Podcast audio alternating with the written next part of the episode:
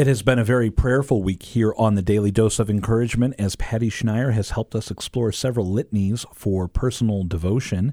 And Patty, I'm sad to say that we're wrapping up the week, but I am always happy to get this last encouragement because well, these litanies have been wonderful.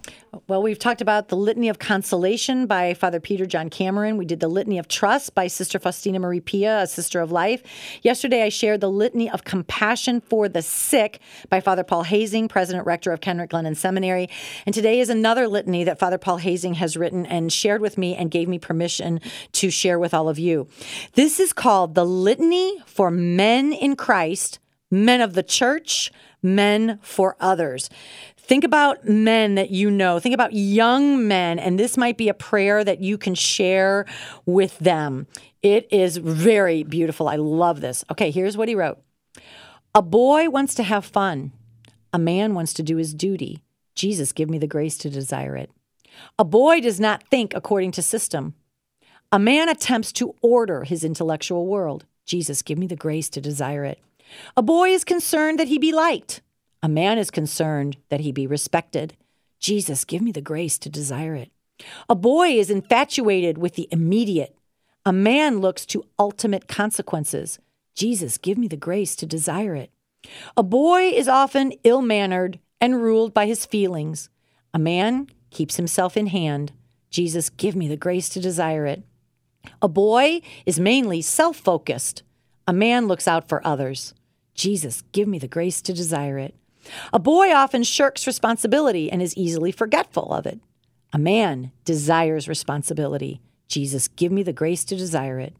A boy is quickly discouraged by obstacles. A man is not easily turned aside from his purpose.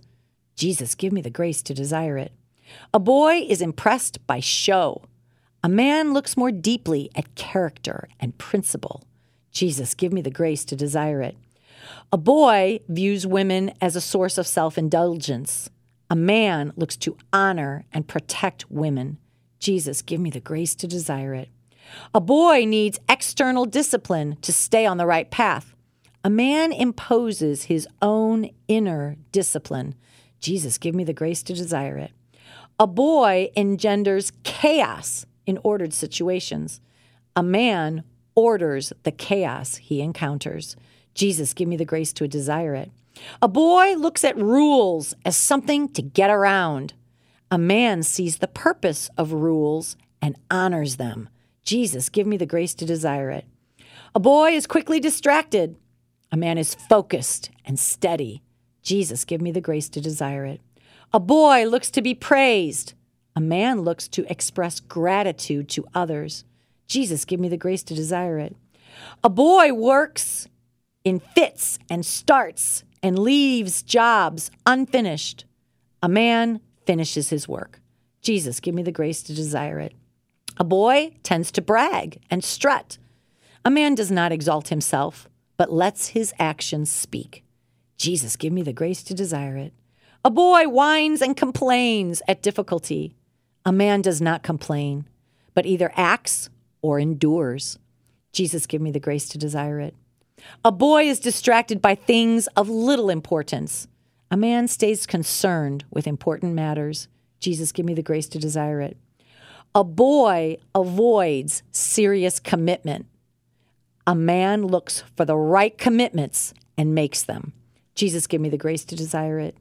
A boy wants a mother to care for him. A man wants a wife as a partner in mission. Jesus, give me the grace to desire it. A boy waits passively for life to happen to him. A man takes initiative according to his ideals. Jesus, give me the grace to desire it. And finally, a boy dreams only of his own accomplishments.